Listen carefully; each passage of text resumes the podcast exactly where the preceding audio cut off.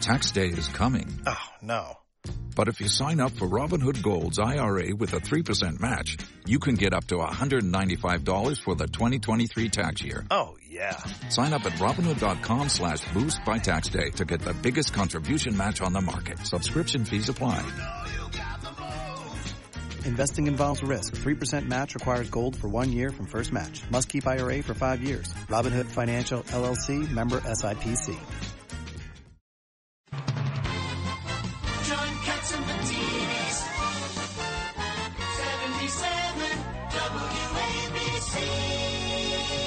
But we're back, and uh, with the the market, the market went down a thousand points today, thousand zero zero eight. What the heck is going on with us today? Is Ryan Payne? Ryan, it's a real pain. I, you know, I'm in pain. It's not just because my last name's Payne. We we can go, we can do the puns all day. Um, it, it was it was a brutal sell-off, and uh, look, Jay Powell, the Fed chairman, is sounding very aggressive and very hawkish on what they're going to do with monetary policy. And I think the markets were expecting maybe a more dovish, uh, you know, uh, maybe a response today from from the Fed, and it was not that. Well, they're killing. You know, how, you know. There's two ways you fix problems. You can either fix a problem, uh, Ryan, or create a bigger problem. And by raising the interest rates to solve the inflation problem, you're going to destroy the real estate industry.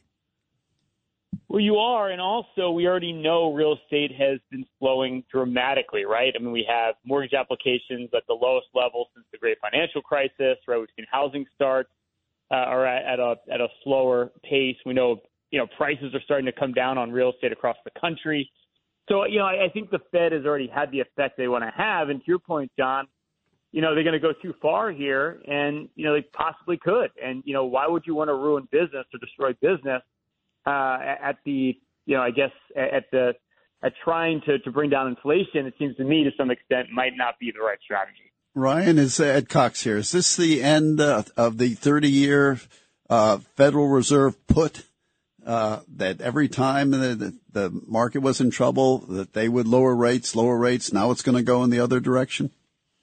Yeah, I think I think it could be Ed. Um, I think at this point you're seeing the exact opposite, right? When the Fed would speak in the past, that would be very bullish for markets. And every time that Jay Powell opens his mouth, or any sort of Fed official opens their mouth, it seems like the markets are going the other way. So I think think the days of very accommodative monetary policy are over.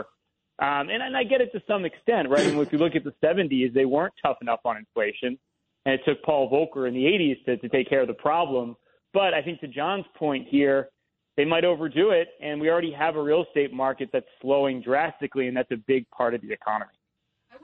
I wanted to ask about the student loan situation. How much is that really going to cost Americans? I mean, people think that the student loan has been forgiven, but it sounds like it's just been transferred to people that didn't incur the debt in the first place. Ryan Payne, can you explain it in very simple terms what's going on? Well, I think, you know, the estimates that I saw in that lady are something like $500 billion. And, you know, it's kind of like you, if the government on one hand is telling you that we're going to tighten policy, and on the other hand, uh, they're spending more money, which is inflationary. So it's kind of like you're getting this very mixed message uh, out of the government, and I think it's a real problem here. You can't be tightening monetary policy on one hand, trying to fight inflation, and spending more money on the other hand. And I think that's you know just the, the wrong message to be sending to the American people. And who's going to pay for all this, Brian? Who's going to pay for it? Because I saw some estimates about two thousand dollars per American oh, it's going to be the taxpayer 100%, and we're bailing out kids that decided to take these loans out, right, and, and you know get their education. And at the end of the day, we're going to pay for it. And a lot of these, by the way, it's like 60% uh, of those getting these loans have great jobs and probably can afford to pay them back.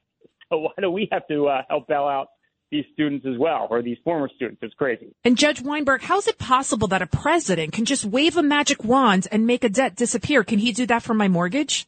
Absolutely, he can do anything well, he I wants. Want, I want a refund. I want a refund, I want a for, refund the, for too. the loans I paid already. I'm, I'm wondering No, about the, answer legality is- of all listen, this. Let's, let's talk about legality. He has abs- legality. He has absolutely no legal right to do this. The legal question is going to be who has standing in the courts to block this. Well, nobody right now. I, I understand that there's some Democrats that that, that, that were uh, uh, opposing that. Ed Cox. Sure. Yeah. Look, there's an election coming up, and there is a red wave here to the uh, despite the media to the contrary, notwithstanding, based on what happened here in New York on With Tuesday. Molinaro, right. Yeah, no, this uh, the the economic issues will, especially inflation, are going to really take hold, and uh, the these more mainstream Democrats are very concerned about, about being on the wrong side of inflation, and this action by the president was very inflationary. Oh, 100%. It's extremely inflationary. I think it's got to be a big problem for them from a PR perspective, right? Because Americans know now when the government spends money, it equals a hidden, insidious tax on you and me. It's called inflation.